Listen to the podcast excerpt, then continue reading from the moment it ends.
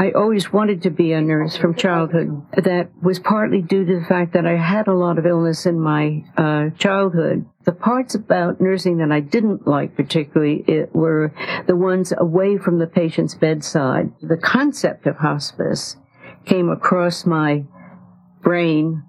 It seemed as if it was the medium that fit my own personality. In Latin, the word hospice means to host a guest or stranger. Florence Wald centered her life on hosting a dignified end-of-life process that honored the patient's personhood. Her ideas around death and dying led to the formation of the first modern hospice in the United States in 1974. Because of her, there are thousands of hospice programs around the country, serving millions of patients and families. Florence's pioneering efforts have forever changed the heart of the American society to accept and engage in an end-of-life process that she described as appropriate, understanding, and natural. And in 1998, she took her rightful place in the National Women's Hall of Fame with legends such as Eleanor Roosevelt, Helen Keller, Harriet Tubman, and Florence's idol, Lillian Wald.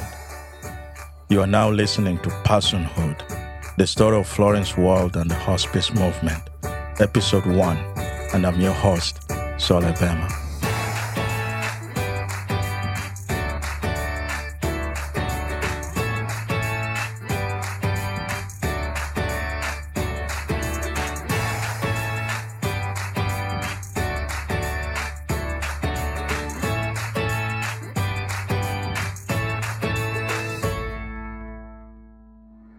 On April 6, 1917, just 13 days before Florence Wald was born, the United States decided to enter World War I.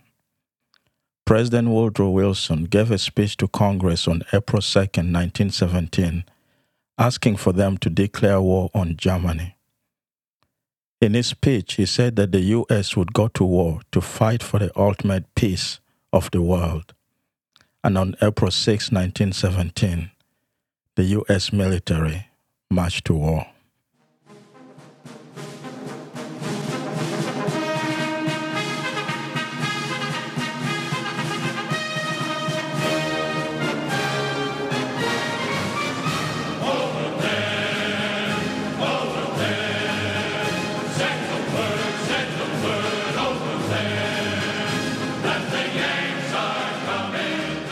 When World War I initially broke out across Europe in 1914, it was mainly between the Central Powers led by Germany, Austria, and Hungary against the Allied countries led by Britain, France, and Russia. At the start of the war, President Wilson declared that the United States will remain neutral. Here's a report by Stephen Ives. Woodrow Wilson was in many ways the great tragic figure of the Great War. More than any single person, it was in his power to determine whether we fought or not. The decision was an absolute torment for him. He had this deep aversion to war, but he truly understood what America was trying to do, to come of age, that it is our responsibility to, in Wilson's phrase, make the world safe for democracy. No one had articulated the kind of vision of America as a global citizen the way Wilson did. And he felt profoundly in the end that the only way we could have a place at the table and dictate what the future of the globe would be to prove ourselves on the battlefield. Just as America went into the battlefield against Germany, on April 19, 1917, Florence Wald was born into a German family to Mr. and Mrs. Schorsky in a divided world. Although the Schorsky family were second-generation Americans, their values and culture were heavily influenced by their German heritage. Before the war started, the Schorskys spoke German at home so the children would be bilingual. However, during the war, fear of isolation turned them to English speaking. Deeply rooted in Bronx, New York, the Schorskys exposed their children from an early age to the ideas of kindness, love, care, and equality for all. Here is hospice historian Bob Newton. In interviews and presentations, Florence often said that her parents were members of the Socialist Party, and as such, she was exposed to a variety of justice-based causes from a young age. Her parents often volunteered to teach English to the immigrants on New York's Lower East Side and raised Florence and her brother Carl to show concern for others and advocate for social justice. This upbringing, deeply rooted in the ideas of universal equality and compassion, would ingrain Florence with deep-seated beliefs about the world and how people should fundamentally be treated. These concepts will later directly influence our practices around hospice care. Here's hospice historian Danielle Schumacher. Despite her generally positive upbringing, life was not always perfect in Florence's early childhood. She experienced a number of health issues as a young child that required frequent hospitalizations. In 1926, when Florence was just 7 years old, her family traveled to Florida to facilitate Florence's recovery from an episode of a life-threatening pneumonia. On the return trip home, they stopped in Washington, D.C., and it was there that Florence was diagnosed with scarlet fever.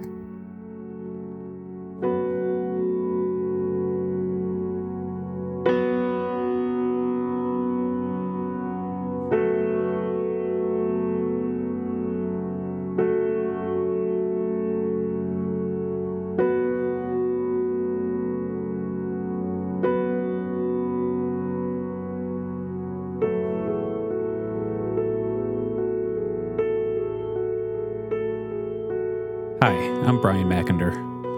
Scarlet fever was a leading cause of death in children in the early 20th century.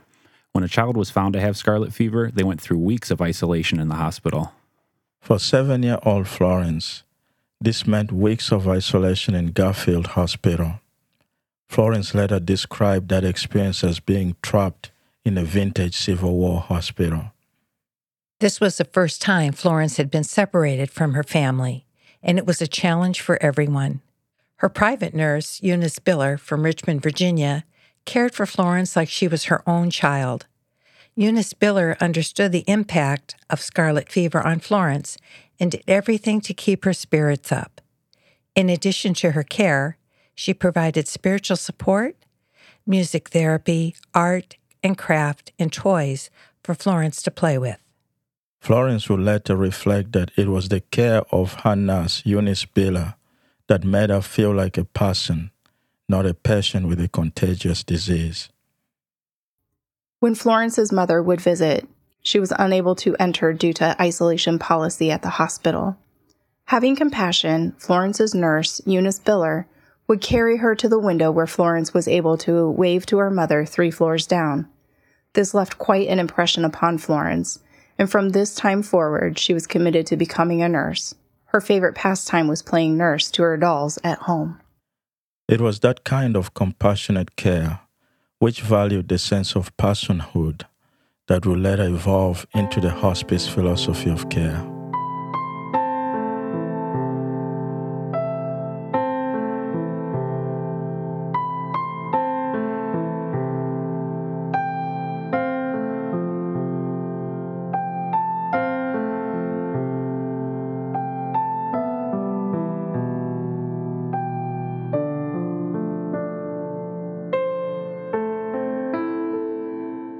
When Florence was 10 years old, the family traveled to Germany to reconnect with their roots and visit with the extended family.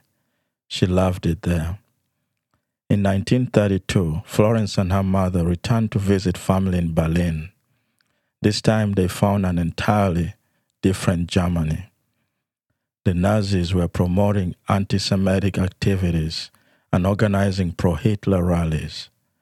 The country seemed to be filled with unexpected outbursts of hate and violence towards the Jewish citizens.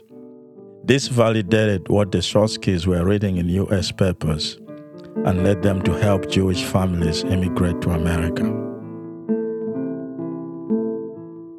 Dort beim Breck von Veldo steht ein alter Boy. Schäppchen seine Blätter, als mein Herz sei Koim. Schäppchen und erzählen, wie es starb der Held, wenn es fallen Keulen über Wald und Feld. Schäppchen und erzählen, wie es starb der Held, wenn es fallen Keulen über Wald und Feld. In 1934, when Florence was 17 years old, she decided to go to college. From a young age, Florence was always a determined girl. So when she broke the news about her desire to go to college to her father, he was not happy. Her father, like many men of this generation, did not believe that women should go to college, and he discouraged her from doing so. Remember, this was also the period of the Great Depression in America, but her family had the means and could afford her college education. Florence was not the person to easily take no for an answer. After some convincing, Florence's dad allowed her to attend Barnard College and live at home. Florence, however, had another idea. She chose to attend Mount Holyoke College, which meant she would live hours away from her home in South Hadley, Massachusetts. Her father was not happy with her college choice, but he allowed Florence to begin a new and independent life. Meanwhile, the American health system that she would later help to reform was being hit hard by the Great Depression. Here's a report by Jeanette Walls. You know, the Great Depression was so interesting because America had been on such a high for so long, and just, you know, the jazz age and everything was great and everybody was having a lot of fun, and all of a sudden it came crashing down. And I think that folks just sort of thought, is this the end of the American dream? Now, one might have said, looking around the United States in the 1930s, at the worst moment, there were 13 million people unemployed. You had people in soup kitchens, you had people unemployed, people were losing their homes across the country. The whole nation came to a standstill, and everybody looking at America thought, was it all a mockery? Was it all just an experiment that obviously didn't work? And what will America be now? Will they just be a marginal nation? Will they ever recover from this? Patients and donor organizations could no longer afford to make donations to voluntary hospitals, and those hospitals struggled to stay afloat. Many people felt hopeless, like they were living in a boulevard of broken dreams. The boulevard of broken dreams, where gigolo and gigolette can take a kiss without regret, so they forget their broken dreams. Approximately 20,000 beds and 418 hospitals were withdrawn from use during that time, and private institutions were forced to take on some of the burden to care for sick patients. This difficult period led to a social consciousness that called for action to help improve the care for people with tuberculosis and those families with terminal illness. In an article that appeared in Hospitals, a magazine for the hospitals in 1936, it stated that the system of care for terminally ill was inadequate or non-existent. Abrams, in his book, Spitting is Dangerous, writes that doctors did not want to be surrounded by terminally ill patients because it showed the limitations of their skills and of the medical world. If a patient was deemed incurable at any point during the treatment process, they were immediately discharged. In fact, patients that fell under this classification were often refused admission to the hospital entirely because of the incurable policy. The incurable policy was actually similar to the current practice of triage. During disasters or large-scale emergencies, responders designate color tags for patients based upon priority of their immediate care and transport. Patients who are expected to die are given black tags, matching those of patients who have already died, and are only treated and transported after all other patients have received care, including those with non-life-threatening conditions. The mantra behind this system is provision of the greatest good for the greatest number of people, which often entails giving priority to some patients while others are neglected. Some historians suggest that the refusal to admit terminally ill patients to the hospital in those times was motivated by self-serving motives. They believed that the incurable policy existed as an assurance of low mortality rates during a time when hospitals had reputations to build. If hospitals avoided admission of those patients expected to die, they could boast of higher cure rates than their competitors, and patients who could afford to pay would be more likely to choose their hospital for care. More paying patients, of course, meant better business for the hospital. We're in the money. Yes, we've got a lot of what it takes to get along. We're in the money. In those times, terminal ill patients without money or family were sent to almshouses as a last resort. Almshouses were public charity centers created to house the chronically ill. While almshouses were intended as refuges for those close to death, they were typically primitive, unpleasant, and were unable to provide real treatment or pain relief. Dependence on almshouses was intended more to keep the dying off the streets than to help them obtain a comfortable death, and were reserved for patients who were very poor, homeless, or without family to care for them. Tuberculosis patients who were terminally ill were sent to sanatoriums. Here's a piece from the Oregon Experience.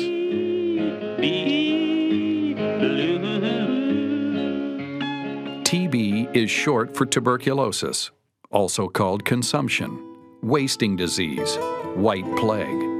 Everyone feared it. Scientists are studying the life and habits of the germ. And nobody had a cure. Parents wouldn't let their kids use water fountains. They wouldn't let them go to houses where tuberculosis existed.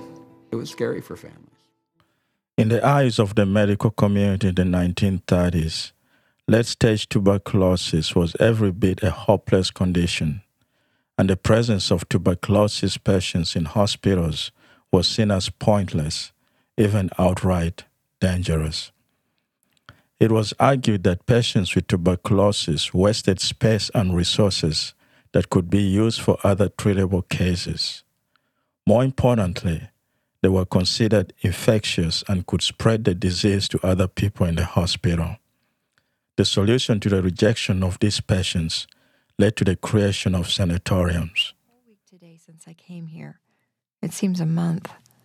I had always flattered myself that I was such a strong-willed person, and here I am weak as a kitten and crying most of the time because I can't go home.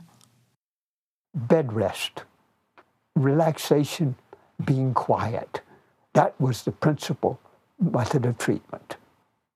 I guess that meant you got to cure yourself. And they couldn't. Many couldn't. Sanatoriums did keep the patients, many of them infectious, apart from the general population.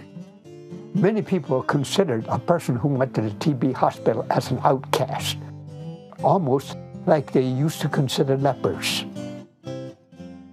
My mother told me never to play with two boys that I liked very much because their father had TB and he died of it. She didn't know I played with them anyway. Sanatoriums did their utmost to take care of patients with a disease that everyone feared. And we had some understanding of it, but really no good treatment for it. Tom Walsh, in his book Community Health, records a quote from William Speer, a doctor at the Oakdale Sanatorium near Iowa City, Iowa. William Speer described his experience with open-air porches as follows. When I arrived, they were behind the times in terms of surgical treatment of tuberculosis. Patients were forced to stay in bed in open-air cottages. You froze them in the wintertime and roasted them in the summertime. Patients didn't leave their beds unless it was absolutely necessary. All of these sanatoriums maintained long waiting lists, though once admitted, the patients could hardly wait to leave. Sometimes I go cold with dread, wondering if I'll ever get out of here. Do I want to know the doctor verdict or don't I? This is all my own fault and my punishment, and I'll just have to get myself out of it. If I can only have courage enough to carry on.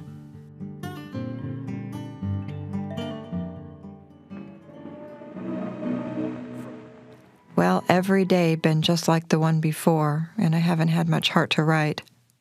never get out of bed. The time went very slowly. We were all wanting her to come home. This morning I got 2 letters from my 2 little girls that I think lots of. They still think they can bring their troubles to Mother, and it makes me feel good to know they do. I wrote them each a long letter trying to encourage and praise them and help them iron out their troubles. Well, I hope they all come up to see me tomorrow. Ruth's children were repeatedly tested for infection, but against the odds, none ever showed any signs of TB. The location of sanatoriums tended to be away from towns and railroads and at higher elevations. The geographical isolation made sanatoriums difficult to reach for visitors. Even if visitors could reach the sanatorium, it was often discouraged.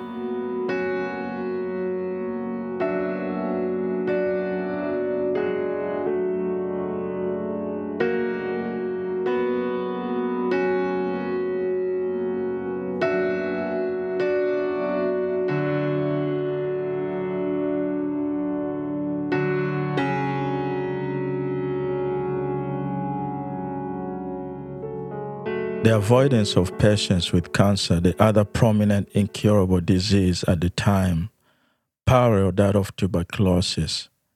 Unlike tuberculosis, cancer was not fended off and it was rarely beaten. Survivors were usually those who had undergone extensive surgery, and even then the disease could return. Due to its high fatality rates and the lack of promise in its treatments, medical authorities like the American Medical Association were reluctant to address the disease, and for the most part, its address was seen as a waste of medical time. The majority of care for terminally ill cancer patients was left to religious associations and took place in almshouses or centers resembling hospitals. A few large centers like Calvary Hospital in New York City existed to provide charity comfort for cancer patients and were staffed by nuns rather than physicians. The 1930s was a tough time for the terminally ill. With the exception of the government creating the National Cancer Institute in 1937, little progress was made in caring for the terminally ill. Regardless of where the death occurred, in the first half of the 20th century, the dying process was not considered as part of medicine. It lacked the sense of personhood.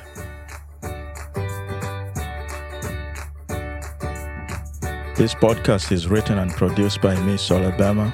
Our historians are Bob Newton, Danielle Schumacher, and Brian Mackinder. This is the first of many episodes to talk about Florence Wald and the hospice movement in the United States. This podcast is recorded at Audio Hive Podcasting Studios in Joliet, Illinois, and our studio engineer is Brian Mackinder.